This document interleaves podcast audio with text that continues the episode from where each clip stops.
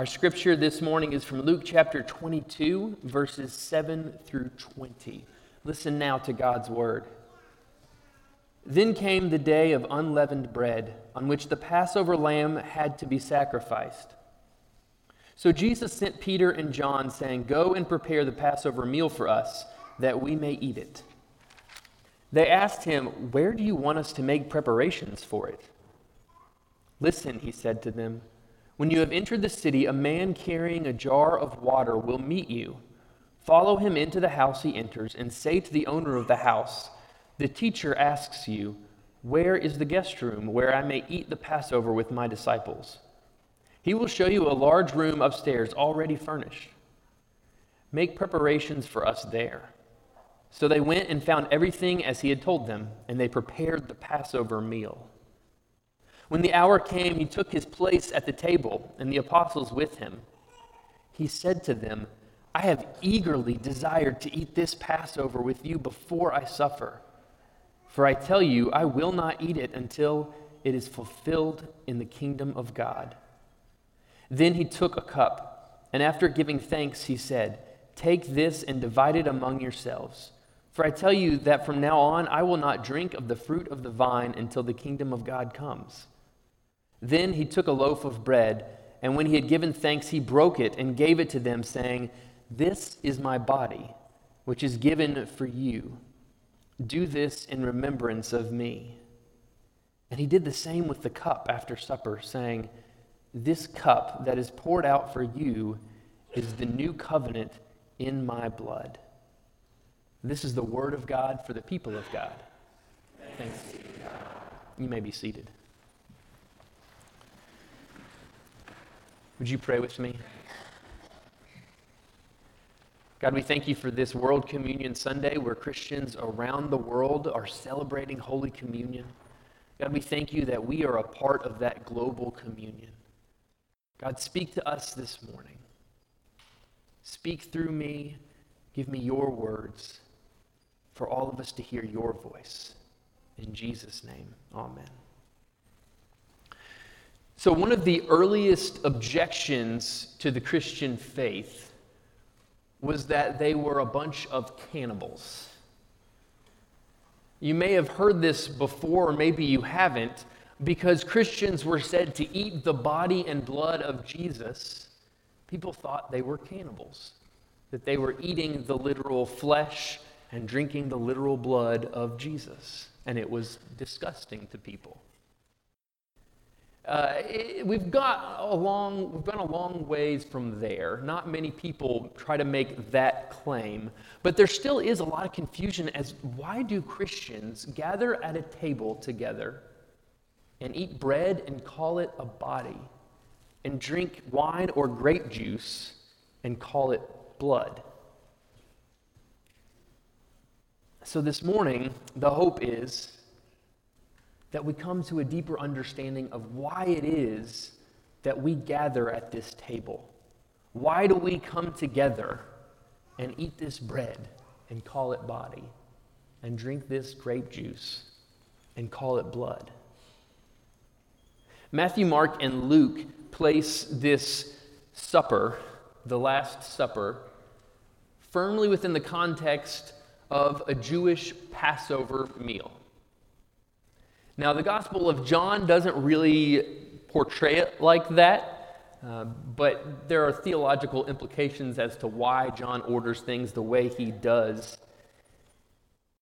And the other three Gospels make it clear that Jesus was having a Passover meal that he was looking forward to. Luke tells us that Jesus was eagerly desiring to eat this meal. And then he looks at his disciples and gives them very important instructions as to where to go to prepare this meal. But one of the things that Christians, including myself, often miss out on is why is this so important for Jesus? Why is it so important to Jesus that they go prepare this, this Passover meal? Not being Jewish myself, I didn't grow up partaking of a traditional Passover. And so when we read in Scripture about the Passover, sometimes we come to it with kind of vague ideas about what that even means. So this week, I went over to Gail Byers' house. Gail and uh, her husband Dana attend the 8:30 service, and Gail has a really interesting story. She is Jewish, uh, but at some point in young adulthood, she became convinced that Jesus was and is the Jewish Messiah that had been prophesied. And so she worships with us on Sunday morning, and she also worships with a Jewish community in Lexington. And so I wanted to sit down with her and just get a better understanding of what does the Passover mean to you? I've read the stories in the Bible.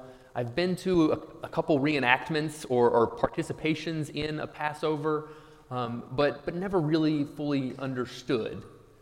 And so I just tried to get an understanding for her what does the Passover mean to you? I wish I had done this earlier because as soon as I got there, she had apple pie for me to enjoy while we were there. But we sat down, and when I, when I asked her about the Passover, her, her facial expressions and her tone changed. There was something about this meal that was very meaningful to her.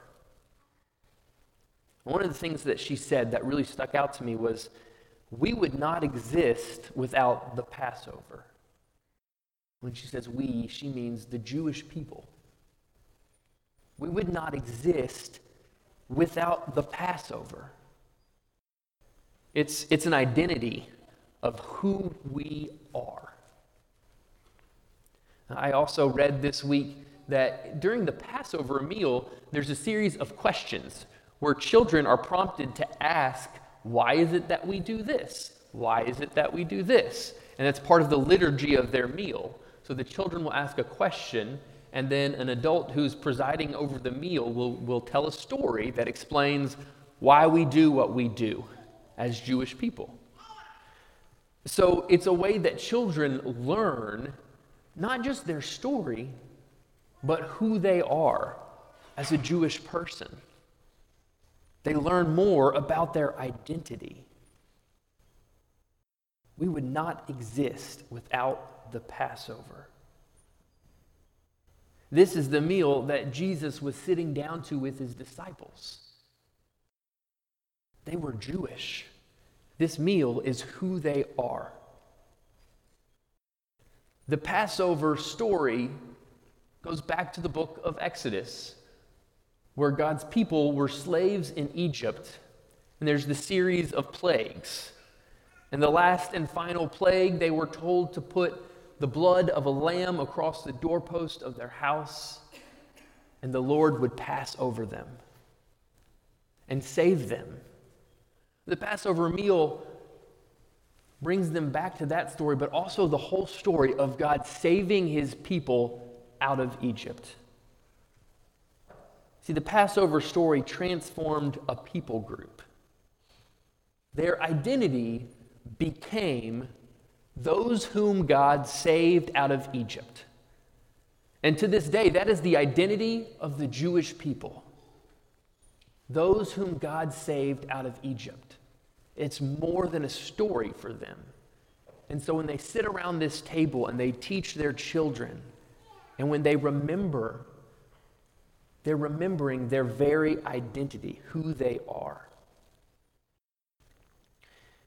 Thomas Merton uh, was a monk that lived here in Kentucky, just outside Bardstown. There's a monastery, the Abbey of Gethsemani. There's a Christian journey group that visited there recently. But he was born in the early 1900s to a family that was slightly religious, but not really and spent most of his childhood with vague ideas of a God and what some people believed, but with no real faith. In young adulthood, he became kind of obsessed with cathedrals and artwork. His father was an artist. And so he would go and just sit in these cathedrals and look at the stained glass windows and all of, all of the artwork. But it never really meant very much to him until a little bit later in life as he began to explore Catholic, uh, Catholic doctrine he became convinced of Christianity. And he converted to Catholicism. He went through a process with a priest where he was taught all about the Catholic Church and about their faith. And this, this autobiography that, that he wrote talks about how during this time he just couldn't wait to be baptized. He wanted to officially become Catholic, he wanted to officially become Christian. He wanted to be baptized and he wanted to take his first communion. He tells the story of taking his first communion and then after that, kind of expecting everything to be different and how, in a sense, it was a little bit different, but there was still this life that he had lived. And he had sought to satisfy every pleasure that he had. He had looked at every avenue to find fulfillment, to take away his depression. And so when he found the Catholic Church and became a Catholic, he still had this past. And he still had these things that were calling out to him. And you know where he turned? He turned to the book of Deuteronomy. In Deuteronomy chapter 11, uh, the Jewish people are in the desert. They are uh, awaiting the promised land. They are journeying toward the promised land. But they're not yet there. They're out of Egypt, but not yet in the promised land. And listen to these words. These are the words that, that Thomas Merton uh, calls to mind when thinking about that period right after his, his baptism and first communion. Deuteronomy 11, 10 through 12 says this For the land that you are about to enter to occupy is not like the land of Egypt from which you have come where you sow your seed and irrigate by foot like a vegetable garden. But the land you are crossing over to occupy is a land of hills and valleys, watered by rain from the sky, a lamb that the Lord your God looks after. The eyes of the Lord your God are always on it, from the beginning of the year to the end of the year. And Merton reads this and draws this comparison between a people who lived a life as slaves in Egypt and are now out of that life, out of that land, but haven't yet occupied the promised land. And that's how he describes the state of his own soul that he knew that his life should not look like it did before. That, like the Israelites, he had been called out of a land and promised a new land. He had been called out of a life and promised a new life. This is the story of the Passover. The Jewish people were called out of a land, they were called out of a life to slavery and given a new land the book of Deuteronomy also contains a lot of instructions for how to live in that new land. But it was different than the old land. He also has a line in his book, uh, Merton does, Seven Storey Mountain is the name of the book, where he talks about trying to live his life the way he had been living it, but just with a, a little bit of supernatural grace that would prevent him from sinning which made me think that's the way most Christians would view our lives. That it's similar to it would be without, except we have some extra grace that helps us not sin or know that we are forgiven when we do. But then Merton became convinced that that was not the case. That's not the Christian faith he became convinced that his old life should cease and a completely new life should begin.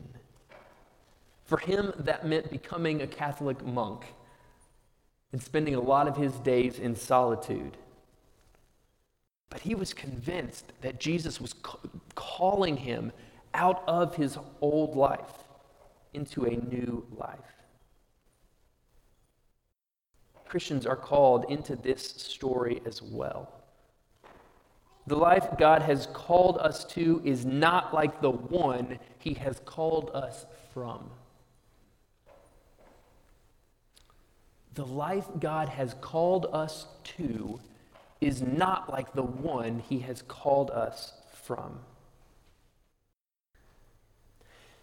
And so Jesus sits down to eat this Passover meal, and he eagerly desires to do so because the Passover meal is who they are as Jews. But then Jesus does something really strange. He takes some bread and calls it his body. And then he takes the cup of wine and calls it his blood and gives it to his disciples. In verse 16 of Luke chapter 22 that we read a moment ago, Jesus said that he will not eat of this meal again until it is fulfilled. There is something about the Passover meal that they are partaking of that Jesus says will be fulfilled in the future. Something will happen that is yet to come, that is full, a fulfillment of the story that began in Egypt. The Passover story of the Jews, their salvation of, out of Egypt, continues into the gospel. Paul understands this when he's writing to the Corinthians. He actually refers to Jesus Christ as the Passover lamb. There's a strong connection with Jesus' death on the cross and the Israelites being saved out of Egypt. Thomas Oden is a theologian who just passed away a few years ago. Uh, and he, he wrote this about, the, the, about Holy Communion and all its ties with the Jewish Passover. Listen, listen to this from Thomas Oden. What had begun as a Jewish Passover meal commemorating the exodus from Egypt and the establishment of the covenant at Sinai ended by celebrating a new exodus from the Egypt of sin and the establishment of a New Testament and the blood of the Son soon to be shed. What began as this Jewish Passover meal ended in this talk of fulfillment and setting up of a new covenant. As the old covenant had been sealed with sacrificial blood, so was the new covenant to be sealed with Jesus' own blood. As the Passover meal was a sign of departure from Egypt, so was the Eucharistic meal a sign of a new departure, a spiritual exodus, liberation from bondage to sin. The church on earth continues to be a community called to journey toward a promised land, seeking that which is above. That's what the church is doing today on World Communion Sunday. The church around the world is acknowledging that we are still a community called to journey toward the promised land. And so the church gathers to celebrate Holy Communion because it's who we are, because this story identifies us. Without it, we are nothing. Its meaning echoes the Passover story that we were called out of one life and called into another. And so, as we gather at this table to take of the bread and the cup, know that you are doing more than simply remembering a story. You're doing more than just remembering a story.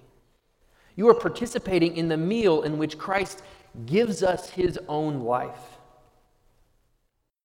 He is calling, calling us out of an old reality in which we lived by our own strength to satisfy our own nature and placing us in a new reality. In this new reality, God has offered us a new nature and sustains us with his own life. Communion is more than just remembering a story.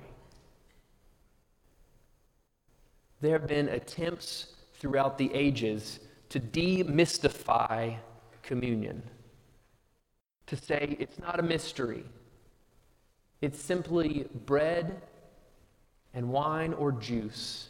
And by doing it, we think back to what Jesus did. The early church thought it was more than that. They believed that when they gathered at the table to partake of this meal, it identified who they were as people saved by God. And that by eating the bread and drinking the wine, they received grace into their lives. They received the life of Jesus Christ into their lives. And so, as you come to the table this morning, maybe there's a part of the old life that is still hanging on. Maybe, like Merton, you have been baptized, you've had communion before, but you're still trying to fit this new grace into an old way of life. Maybe, just maybe, by coming and partaking of Holy Communion this morning, God will give you the grace to release something from your past. There is a mystery in Holy Communion. It's a mystery we can lean into and say, God, give us grace. Give us grace that changes who we are to transform us into your disciples. As we come to the table to partake of the bread and the cup, we're receiving the grace of God.